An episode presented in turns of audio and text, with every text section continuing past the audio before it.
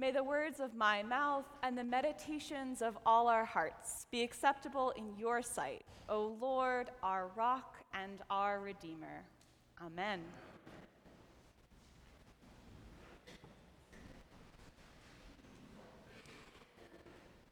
So, my first night in my new apartment in Jordan, my roommate and I arrived pretty late in the evening. And as we were putting all of our stuff into the elevator to bring up to our apartment, we ran into our new downstairs neighbor. And the first thing he did when he saw these two strange American women is he invited us over to dinner to his apartment without any hesitation. And my roommate and I, we, we politely declined. We didn't want to inconvenience or impose. And even though we had no food in our apartment, and most of the stores and restaurants had already closed by that point in the night. But regardless, we brought all our stuff up and we settled in, and we looked out across the street, and we saw that a light was on in the shop across the road. So we thought, okay, great. We're gonna go down and get some food lo and behold, this shop was actually one of the rare liquor stores in Amman. And all they had to sell to eat were these, these bags of like off brand Cheetos. So we go back into the elevator and we're tired, we're exhausted actually, we're, we're disappointed, and we're starving. And we run into this elderly neighbor again. And my room and I look at each other, and we look at him, we say, So actually, and without any hesitation, he invites us over to his apartment. Within minutes, he and his wife have emptied their fridge onto the small plastic table in their cramped kitchen, and it's, it's just laden with traditional Jordanian foods pita and hummus and pickles and, and the homemade cheese they made in the basement of their building. This was a true Jordanian welcome. And we feast, as we feasted together and, and over the, the course of the next year, we learned that Abu Hassam and Umm Hassam, they were Palestinian. And we heard about their childhood spent in exile, moving from host nation to host nation, relying on the hospitality of strangers, of distant relatives, unable to return home they remembered what it was like to be foreign, to be far off, and the difference it made to have someone bring them near. Their compassion and their hospitality, it was grounded in memory and in their own stories. Remember that at one time you were without Christ being aliens in the commonwealth of Israel, strangers to the covenants of promise, having no hope, and without God in the world, writes the author of Ephesians. And in, in these words, this letter echoes a theme we've heard in, in Exodus, Leviticus, Deuteronomy, again and again. Love the foreigner as yourself, the Lord commands the people of God. The alien who resides with you shall be to you as the citizen among you. For you were once aliens in the land of Egypt.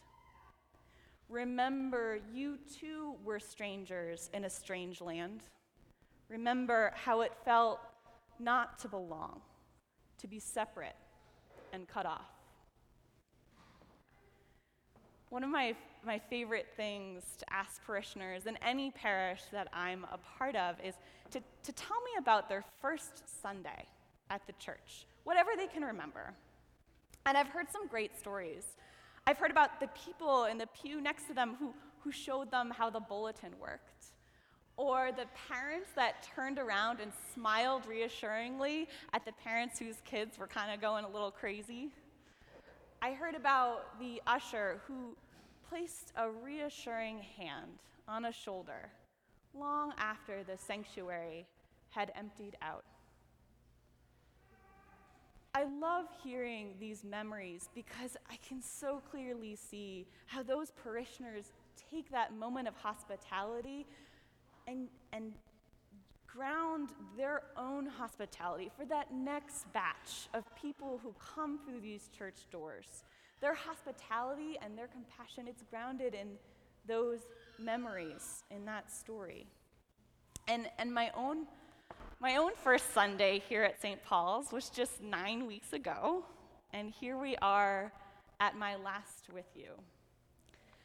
And I have felt so welcomed here. You all have, have invited me to lunch, you've come to my classes, you've listened to my story, you've answered my questions. You fed me with donuts and coffee and pulled pork, and you also fed my faith with your precious and sacred stories.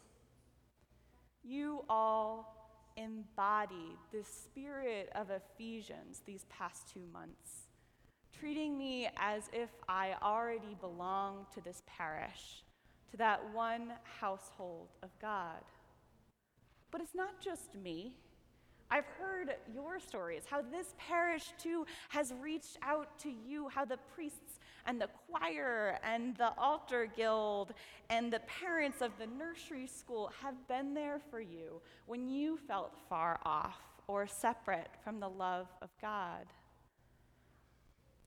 You know, in our, in our gospel story today, uh, Jesus and the apostles, they, they'd rather be a little further off from people. They're, they're exhausted and they're hungry and they haven't gotten a break.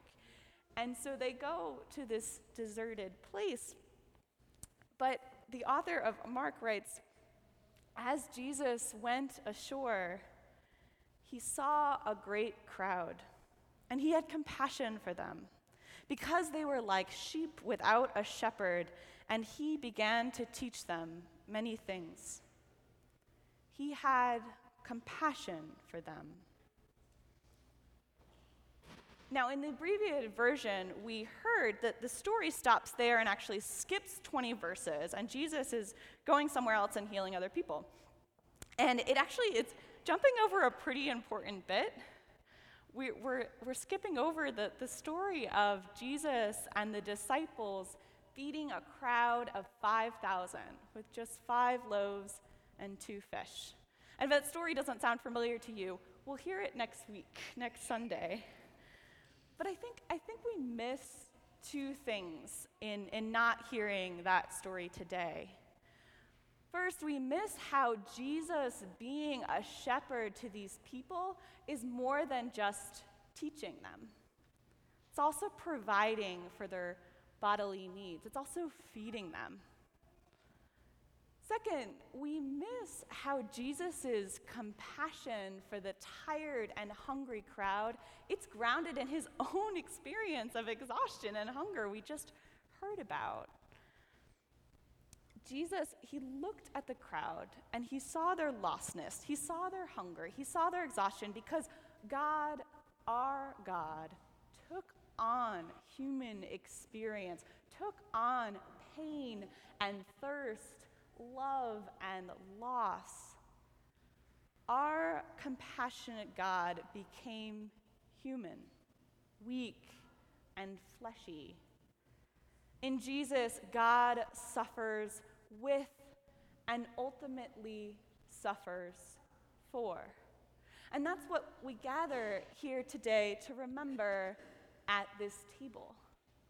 See, faith, faith is the carrying forward of generations of ancient memories. We remember how God acted to save God's people from slavery and exile. We remember how Jesus brought us into the covenant of promise, to that household of God. We remember divine compassion in our lives. And it's, it's those memories and our own stories that allow us to be that divine compassion to others in the world. To be that middle school teacher who remembers how hard teenage years can be. To be the grandparents who pay the check of the young family of the table next door because they too remember what it was like to be a young family with toddlers, to be the established community that opens its doors to refugees and fights for the rights of immigrants because they too remember when their own grandparents were turned away for their strange accents and funny clothes. Compassion grounded in memory. My last night in Jordan, I was with Abu and Umm Hassam, and I told them that I felt overwhelmed by all that they had done for me from my very first night there. And they just had one request for me tell Americans that Palestinian people are good people, Abu Hassam told me.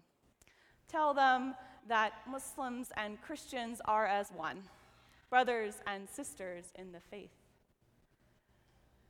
Carrying forward the memory of their hospitality towards me, it's more than just telling, though.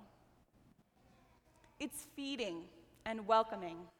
It's keeping my eyes open for the hungry and exhausted travelers in my elevator. And carrying forward the memory of all that I learned here hospitality, compassion, caring, community. That means taking and integrating all of that into the Christian that I'm becoming as I go from this place. Every Sunday, whether it's our first or our last, my prayer is that we come to this table asking how we too can carry forward that divine compassion into our lives and into the world.